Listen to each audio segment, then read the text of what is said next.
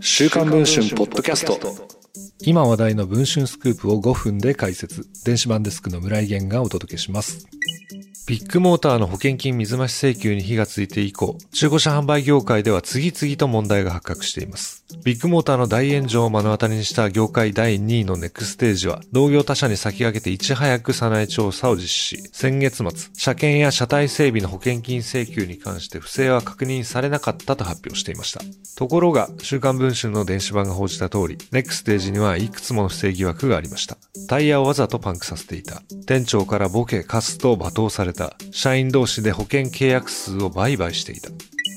ネクステージに疑惑の事実関係を質問したところ、同社はいくつかの疑惑が事実の認めた上で、適宜対処と対策を講じておりますと回答。不適切、不正な事案は過去のことで対応済みだと主張していました。しかし、週刊文春に寄せられるネクステージの不正に関する情報は日を追うごとに増えていきました。最もわかりやすいのが保険の代理クリック契約です。ある現役社員によると、見込み客が月内に来ないと保険契約数が下がる。パソコンで本人の代わりに契約書を承認する代理クリックは当たり前でした、と語ります。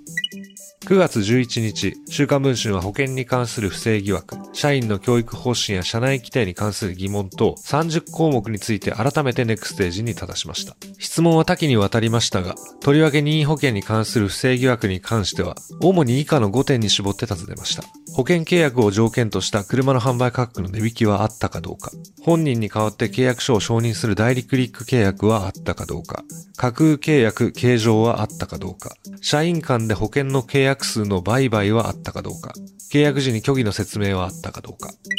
保険分野の企業法務に詳しい杉本拓也弁護士は、実際にあった場合、これらほとんどの事例が保険業法に違反すると話します。保険契約の意思がないのに申し込みをさせるのは、作成契約といって保険情報不適当な行為だと言います。契約書の代理署名や保険契約の締結を条件とした車の値引き行為の約束についても保険業法上禁止されているといいます。従業員間の保険契約数の売買上とは過度なノルマ設定はあったことを伺わせるものであり、上場企業として労務管理上の責任が問われかねない杉本弁護士はこのように解説をしています。